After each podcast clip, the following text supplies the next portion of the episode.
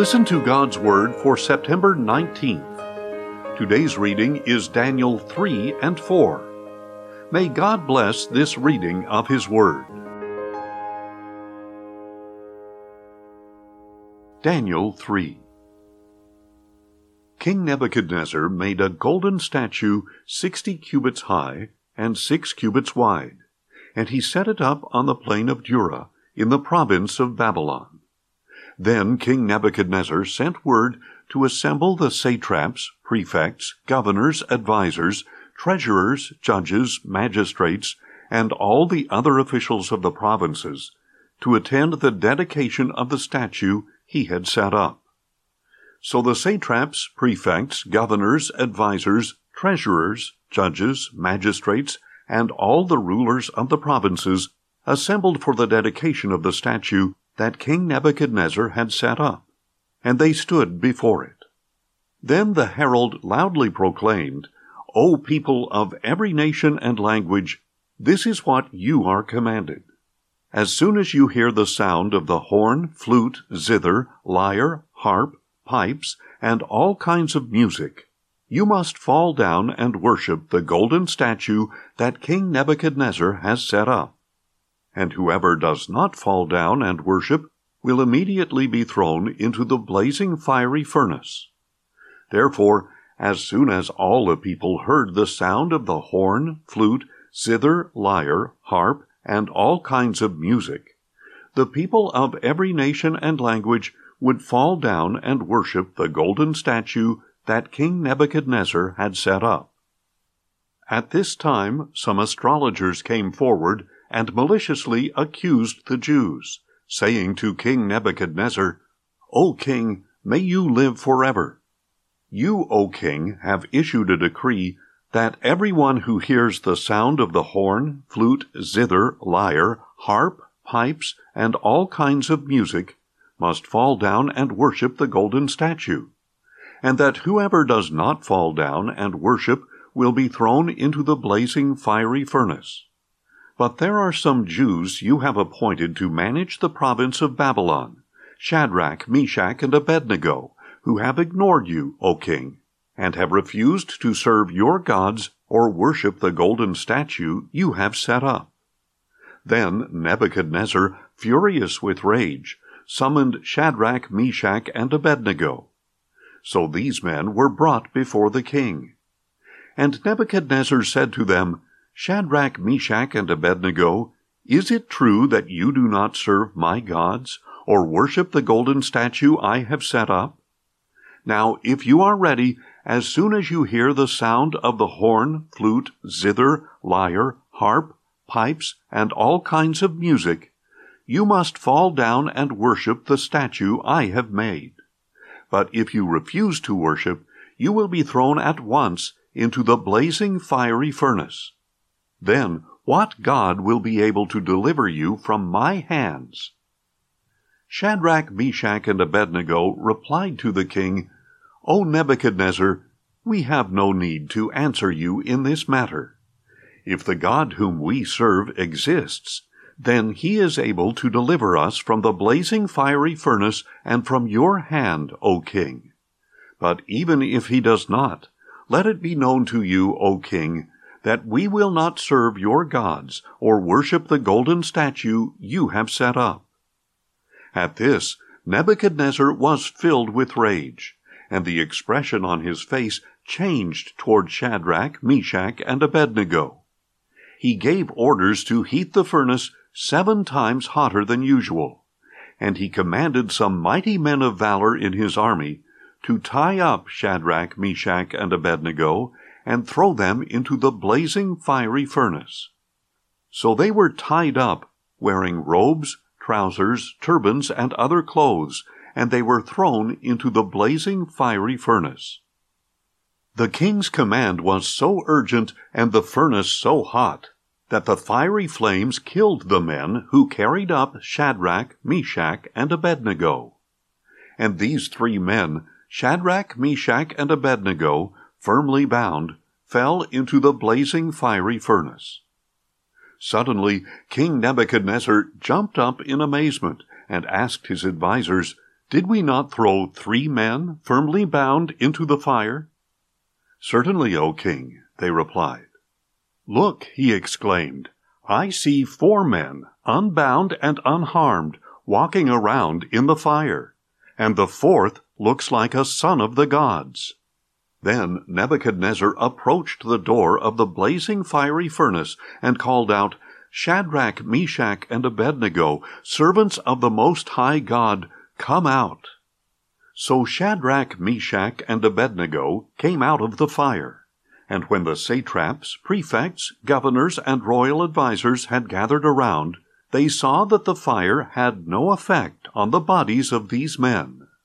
Not a hair of their heads was singed, their robes were unaffected, and there was no smell of fire on them. Nebuchadnezzar declared, Blessed be the God of Shadrach, Meshach, and Abednego, who has sent his angel and delivered his servants who trusted in him.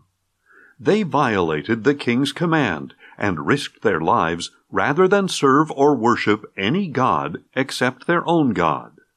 Therefore, I decree that the people of any nation or language who say anything offensive against the God of Shadrach, Meshach, and Abednego will be cut into pieces and their houses reduced to rubble. For there is no other God who can deliver in this way. Then the king promoted Shadrach, Meshach, and Abednego in the province of Babylon. Daniel 4 King Nebuchadnezzar, to the people of every nation and language who dwell in all the earth, may your prosperity be multiplied. I am pleased to declare the signs and wonders that the Most High God has performed for me. How great are His signs, how mighty His wonders! His kingdom is an eternal kingdom. His dominion endures from generation to generation. I, Nebuchadnezzar, was at ease in my house and flourishing in my palace. I had a dream, and it frightened me. While in my bed, the images and visions in my mind alarmed me. So I issued a decree that all the wise men of Babylon be brought before me to interpret the dream for me. When the magicians, enchanters, astrologers, and diviners came in, I told them the dream and they could not interpret it for me. But at last into my presence came Daniel, whose name is Belteshazzar, after the name of my God, and in whom is the spirit of the holy gods. And I told him the dream. O Belteshazzar, chief of the magicians, I know that the spirit of the holy gods is in you, and that no mystery baffles you. So explain to me the visions I saw in my dream and their interpretation. In these visions of my mind, as I was lying in bed, I saw this come to pass. There was a tree in the midst of the land, and its height was great. The tree grew large and strong, its top reached the sky, and it was visible to the ends of the earth. Its leaves were beautiful, its fruit was abundant and upon it was food for all. Under it the beasts of the field found shelter. In its branches the birds of the air nested, and from it every creature was fed. As I lay on my bed, I also saw in the visions of my mind a watcher, a holy one, coming down from heaven. He called out in a loud voice, Cut down the tree and chop off its branches, strip off its leaves, and scatter its fruit. Let the beasts flee from under it, and the birds from its branches. But leave the stump with its roots in the ground, and a band of iron and bronze around it, in the tender grass of the field.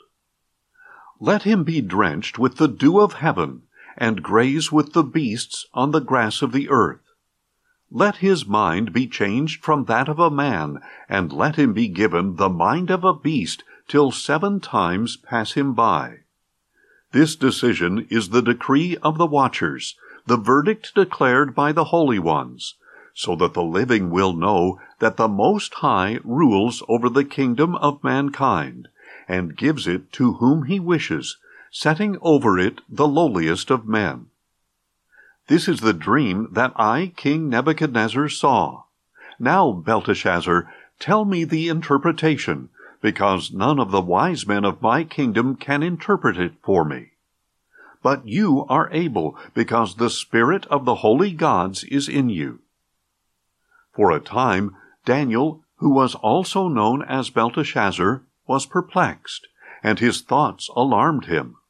So the king said, Belteshazzar, do not let the dream or its interpretation alarm you. My lord, replied Belteshazzar, may the dream apply to those who hate you, and its interpretation to your enemies. The tree you saw that grew large and strong, whose top reached the sky and was visible to all the earth, whose foliage was beautiful and whose fruit was abundant, providing food for all, under which the beasts of the field lived, and in whose branches the birds of the air nested.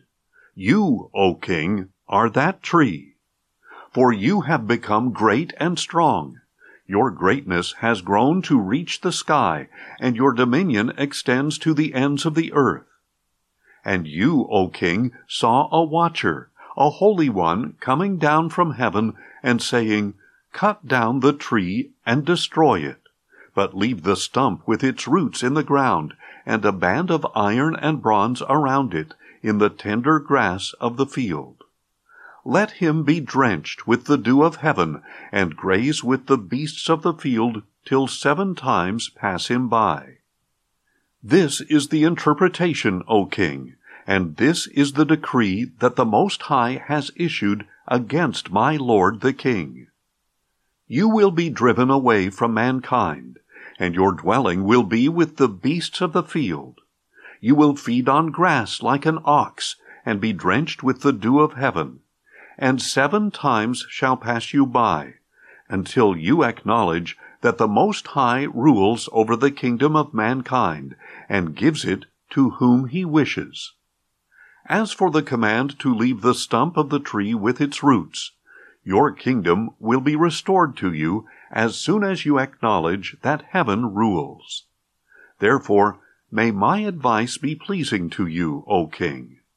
Break away from your sins by doing what is right, and from your iniquities by showing mercy to the oppressed. Perhaps there will be an extension of your prosperity. All this happened to King Nebuchadnezzar. Twelve months later, as he was walking on the roof of the royal palace of Babylon, the king exclaimed, Is this not Babylon the Great, which I myself have built by the might of my power as a royal residence, and for the glory of my majesty? While the words were still in the king's mouth, a voice came from heaven. It is decreed to you, King Nebuchadnezzar, that the kingdom has departed from you. You will be driven away from mankind to live with the beasts of the field, and you will feed on grass like an ox. And seven times will pass you by until you acknowledge that the Most High rules over the kingdom of mankind and gives it to whom he wishes. At that moment, the sentence against Nebuchadnezzar was fulfilled. He was driven away from mankind. He ate grass like an ox, and his body was drenched with the dew of heaven, until his hair grew like the feathers of an eagle, and his nails like the claws of a bird. But at the end of those days, I, Nebuchadnezzar, looked up to heaven, and my sanity was restored to me. Then I praised the Most High, and I honored and glorified him who lives forever. For his dominion is an everlasting dominion, and his kingdom endures from generation to generation. All the peoples of the earth are counted as nothing, and he does as he pleases with the army of heaven and the peoples of the earth. There is no one who can restrain his hand, or say to him, What have you done?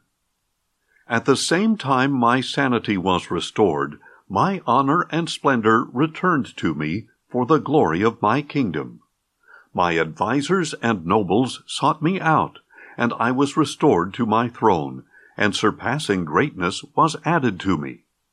Now I, Nebuchadnezzar, praise and exalt and glorify the King of heaven, for all his works are true, and all his ways are just, and he is able to humble those who walk in pride. Thanks for listening, and join us tomorrow as we listen to God's Word. Questions or comments? Email us at info at listentogodsword.org.